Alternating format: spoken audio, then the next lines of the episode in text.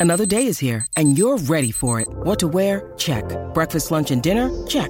Planning for what's next and how to save for it? That's where Bank of America can help. For your financial to-dos, Bank of America has experts ready to help get you closer to your goals. Get started at one of our local financial centers or 24-7 in our mobile banking app. Find a location near you at bankofamerica.com slash talk to us. What would you like the power to do?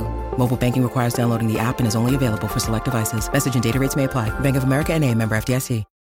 When you need mealtime inspiration, it's worth shopping Kroger, where you'll find over 30,000 mouthwatering choices that excite your inner foodie. And no matter what tasty choice you make, you'll enjoy our everyday low prices, plus extra ways to save, like digital coupons worth over $600 each week. You can also save up to $1 off per gallon at the pump with fuel points. More savings and more inspiring flavors make shopping Kroger worth it every time. Kroger, fresh for everyone. Fuel restrictions apply. This is Optimal Living Daily, episode 56 The Secret Life of Frugality by Mrs. Money Mustache of MrMoneyMustache.com.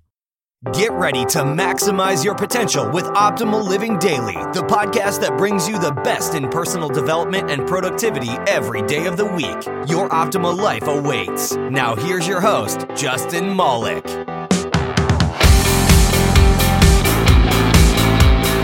Hello, hello, life optimizers. Welcome to Old or Optimal Living Daily, where I read to you from authors with names like Mr. and Mrs. Money Mustache.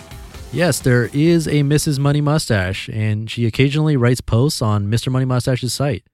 And what better time to read this than Financial Friday? I'm trying to make that a regular thing for the old podcast, and so far it's working. Kind of like the consistency. But I also have a short extra post by Eric Kruger, who is from BettermanBlueprint.com and the Betterman podcast. I'm actually on his mailing list and I wanted to read a post of his, but because it's got man in the title and that's technically his target audience, I didn't want to exclude the women listeners, who, by the way, represent 99% of all contributors to the show and who I appreciate so much. So that also made me realize recently that all of my authors for the last 10 or more episodes have been men. I promise I don't plan these things and I have nothing against female authors.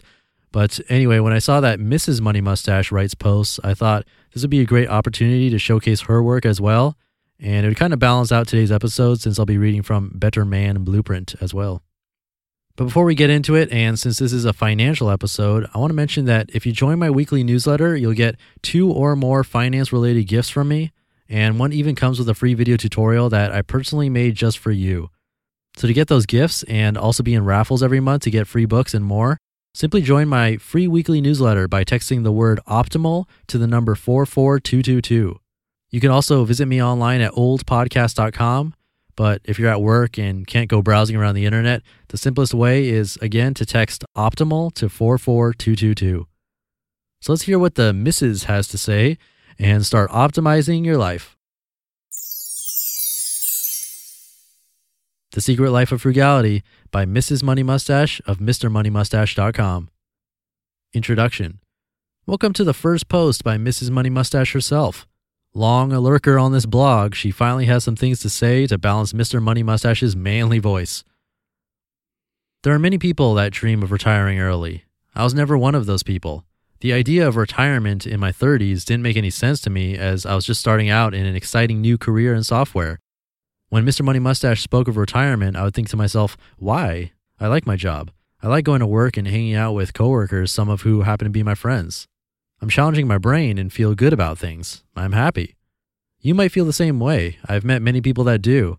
They are happy working, and for them, it's a good life. Why retire? For me, the reason appeared when we were ready to start a family. I became frugal and saved money so I could be home with my child. It was a no brainer, as they say. Early retirement is not about having a lot of money, it's about having choices. It's about finding yourself. You need to discard that old stuffy image of retirement where couples buy an RV and take up touring the country or just sit around at home and occasionally play golf. Early retirement is a lifestyle and it is unique for everyone. Frankly, I don't really like the words early retirement as it doesn't convey the true meaning.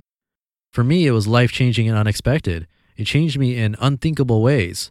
It brought me all kinds of things happiness, balance, change, freedom, time, travel, family, motherhood, and health. But most of all, I found myself. When you're in the midst of all of this money saving, a change comes over you. At first, it's subtle and you barely notice it, but after practicing all these mustachian principles for a few years, you find yourself suddenly free from society's expectations of you. You're in another realm altogether. You don't care if you wear the same pair of pants three days in a row. You don't care if you don't know last night's hockey scores.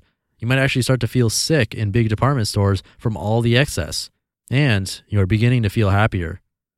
It takes a while to reach this level of anti consumption, but if you keep it up, you'll get there. And when you do, things start to make a lot more sense. Saving money becomes ridiculously easy. You will suddenly realize why depression and health problems so often go along with debt problems. You'll learn about yourself because you've shed your skin of consumer culture. You've taken a step back and you can finally see yourself and everything around you much more clearly. You figure out what matters and what doesn't. And you learn this much earlier than most people, which means you have the rest of your life to be happy. One of the best compliments I ever received was when a wise older woman told me that I had figured out what life was all about much earlier than most. We all know what life's really about in theory, but until you can truly separate yourself from how we've been molded by society, you don't really get it. It often strikes me as quite incredible that our culture could have gone a completely different route, one where there's a greater sense of community and less emphasis on money and spending. It also amazes me that in many ways, the ways we used to live were much more satisfying. When you hear stories or read books about people who have less, who are sometimes struggling to make ends meet, there's always a common thread a sense of community. Groups of women sitting around canning tomatoes together and laughing, kids running around outdoors inventing games, farmers tending to the fields and helping each other out. This might not seem like your idea of a good time, but these kinds of activities and unity feed our souls. We don't get much of this anymore, and when we do, it is often based in an activity that revolves around spending money. You don't need to have money to discover this. You don't need to retire. But for me, becoming frugal in order to save money helped me discover this hidden secret of life. I have found myself and have found a lifestyle that benefits me and my family. I can teach my child early on that you don't need money to be happy, not just by telling him about it, but by showing him. I can choose hikes instead of manicures and camping trips instead of Disneyland, and I know that I am much happier for it. You can live this secret life too. The Pareto Principle by Eric Kruger of BetterManBlueprint.com. A week ago, I cleared out my cupboard, got rid of all the clothes I hardly wear. You should do it too, especially around this time of the year. Makes your life less cluttered and allows you to donate to people who need it more than you. It reminded me of a principle that I'll be applying again, with no prejudice, to all areas of my life the 80 20 principle, aka the Pareto principle or the law of the vital few. See, while I was in the process of organizing my cupboard, it struck me again how few of the items in my cupboard I wear on a consistent basis. In fact, it mimicked the 80 20 principle very closely.